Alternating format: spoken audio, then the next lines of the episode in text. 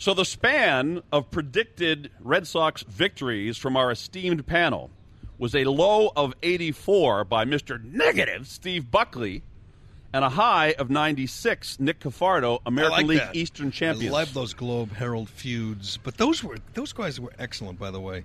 And, uh, and they're gone now, and I don't owe them anything. I'm saying that because we sprung a few things on them, including what unconventional thing will Bobby Valentine's do? And they How came about up that? with some stuff. Ryan Lavarnway. How about uh, Yeah. a six-man Six- rotation? six-man rotation. What an excellent idea from from TC. Um, uh, think of it. I mean, Dice K comes back if things are going well, guys are pitching well. What do you do? If you're Bobby Valentine, you say, "Hey, this is what we did in Japan, where I was a genius, You where notice- I won." Did you notice how much easier it was to get our panel together? They were standing in line trying to go, come on with us because all guests appearing with Dennis and Callahan here in Fort Myers spring training get gift certificates to the great Strega Waterfront and the wonderful owner host Nick Plus, Varano That that was the big lore. Plus, we have sprinkled chocolate donuts from Dunkin' Donuts. Oh, yes. from Dunkin', Dunkin' Donuts, Donuts. over there. Uh, Andy Brickley. Our conversation with Andy is brought to you by Norfolk Power Equipment and Kubota Tractor. Visit Norfolk Power today to enjoy money-saving year-end Kubota deal days. Check out NorfolkPower.com for more and by McGee Chevrolet in Raynham, the first place and the last place you'll need to shop for a new or used Chevrolet. Good morning, Andy Brickley. How are you? Well, I'm disappointed you guys are coming home. I was hoping you'd stick around for a couple of more weeks because the Bruins are coming down in your neighborhood uh, in about that time frame. You know, we went out last night, went to a couple of different, um, what should we call them? Saloons.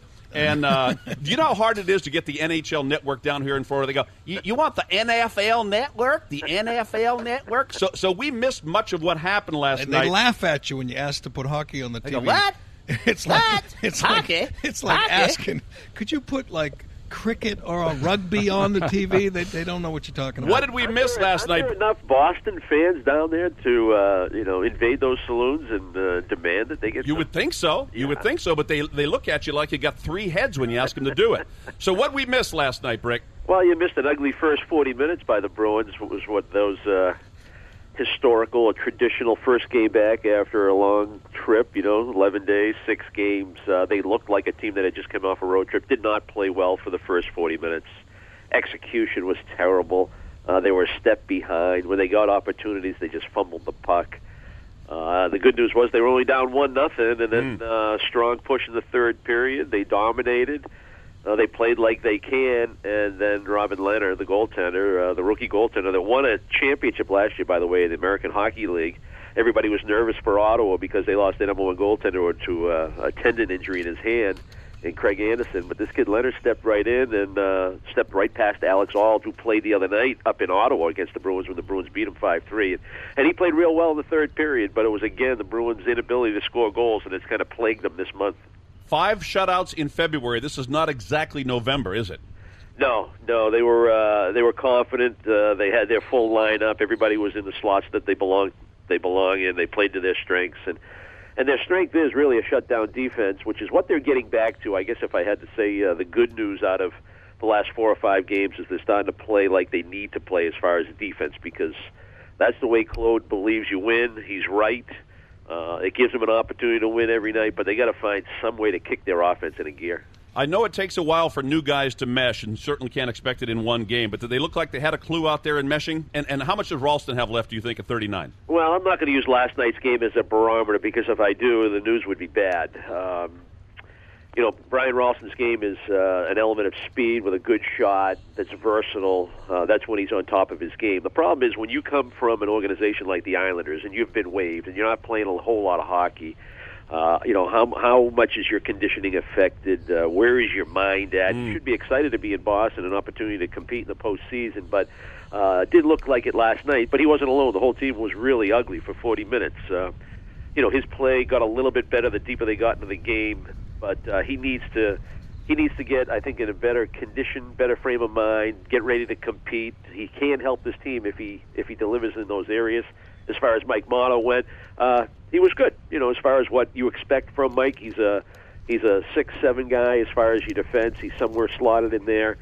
He's got good experience. Uh, I don't worry about him. My expectations aren't through the roof for him. He is what they wanted to do, which was go get some depth, and uh, and he was okay. But both those guys coming from a losing organization, uh, you know, you get hurt by that. You're not where you need to be. You're not sharp enough. You're not physically sharp enough or mentally sharp enough. And hopefully that will get better with a little bit of practice time. Were, were you surprised, Brick, that there was no uh, Corvo fight, no retaliation? Well, it was my understanding, Jerry, that uh, there was a conversation, and I don't know where it began, but uh, the message sent to Corvo was that he's just not going to fight you. You know, don't waste your time, don't take a stupid penalty, don't drop your gloves and get a misconduct because he will absolutely refuse to fight you. I still would have liked to have seen the the challenge or the asking. Uh, it didn't come, uh, so that did surprise me. But that was the word I got post game. Did Char fight last night? No, He didn't. Okay, No. we got misinformation. Well, why? why I don't understand that. Claude Claude Julien said that he knew the beginning of that game, the first period, two periods, were going to be like that. We're going to be that sluggish, that slow. Was it just because of the road trip, the trades? Was it just an, a hunch? Uh, I think once you get past trade deadline day, uh, everybody should be relaxed. This is your Right. team. You know what's uh, you know you know we're looking around the locker room. Who's there? Who's not? What it's going to be like for the rest of the way? Uh, because their team was not affected. Nobody was really subtracted from that locker room in the deals that they made. That should not be an issue. So I think it does fall just basically on the fact that it was after a long road trip, and no matter what you do, and, and coaches have been trying for decades to try to figure out what's the best way to get my team ready to play that first game at home after a long trip, but nobody seems to have the solution. You know, we had a conversation with John Buccigross, one of our favorite guys, one of our favorite hockey guys uh, from ESPN yesterday. He made a great point. He said, you know, the, the game is, is brutal. It's tough. It's physical. It's draining.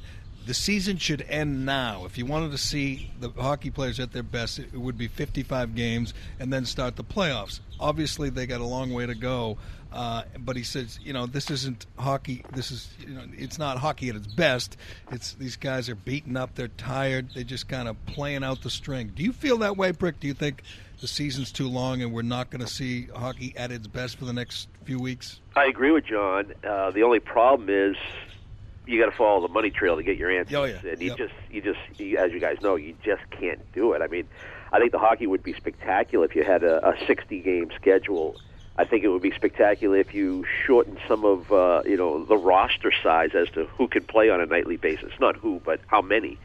Uh, you know, I was a staunch PA guy when I was involved, and I represented the teams that I played for, and I was for as many jobs as possible. Uh, but now that I've been out of the game for a long time and I have a better understanding on the management side, the money side, uh, and I'm a little bit uh, less pro player when it comes to jobs, I think that would be a good idea too. But it's never, ever going to happen. They need to play the 80 plus games during the regular season to make the money work.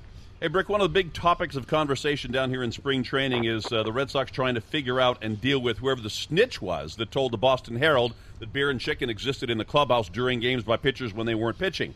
And uh, they're talking about the sanctity of the clubhouse. Can you apply the hockey code to that? How is how is that looked upon if somebody in your locker room is doing that Yeah, to did you? you, and ever your have a guy do that? Have ever a snitch in the clubhouse? Uh, I never. I mean, we had issues certainly on every team that I that I was a part of, especially the teams that didn't win. That was always an issue as to, you know, we used the phrase pipeline. Who was the pipeline to the front office to, uh, you know, to cause problems? Uh, I was never part of a situation where you truly determined who it was. Everybody had their ideas. Sometimes you tried interventions in the locker room, or you'd get together and go out uh, for an afternoon and have a couple beers and try to sort things sort things out. But no, I've never been part of uh, of an investigation where you truly came up with who it was, and you try to get through it and uh, and not worry about who the snitch was, and try to just move on. And it's a lot easier said than done. I can I can certainly imagine though if you don't know for sure who it is and this guy's looking at that guy and he's looking at the other guy, it can be a very very debilitating thing in a, in a, in a locker room, can it not? In a room.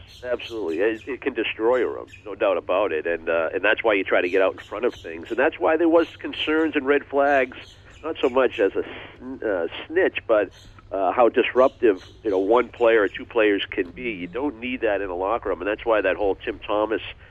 Uh, situation took a life of its own. The whole White House, and then the Facebook Right. situation, and the players as a group in that room needed to get out in front of it. The problem I have today, guys, is I think that room is just too accessible for everybody, media included. Right. You know, Oh, yeah. back in the day, that was that was your room. Uh, the beat writers, that was fine. They're there every day. They're almost part of it.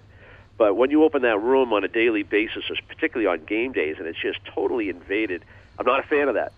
Well, how about baseball? It's three and a half hours Yeah. before the game where you have to let them in, and then they have to be. There's a lot of mulling around and, and hang, and it's it gets real uncomfortable and tense.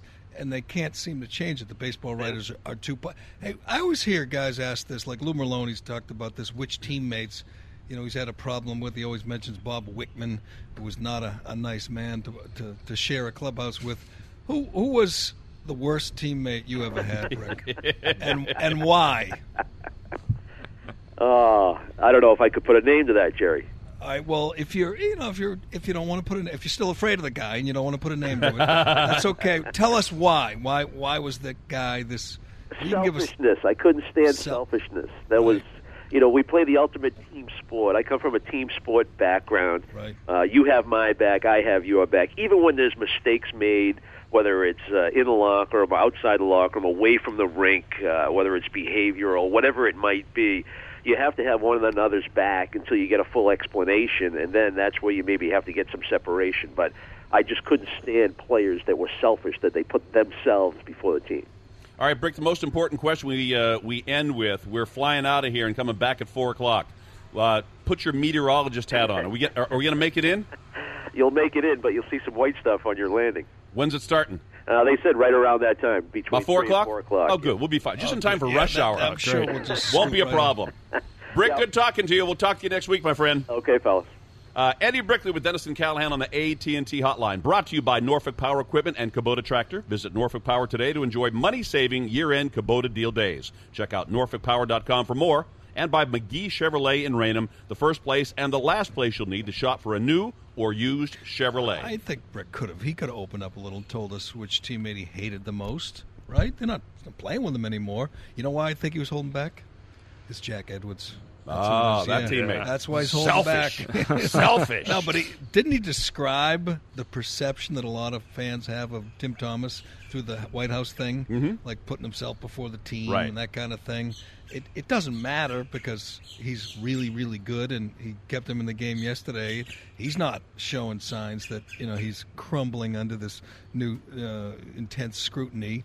But uh, if things go bad, is it we going to go back to Tim Thomas? Well, I would say that when you have five shutouts in the month of February, the shortest month of the year, even yeah, the a good Worst thing. in history. Good thing it yeah. wasn't a 31 day month. Yeah, could have six, six seven. seven. Uh, we'll wrap things up from Fort Myers when DNC return.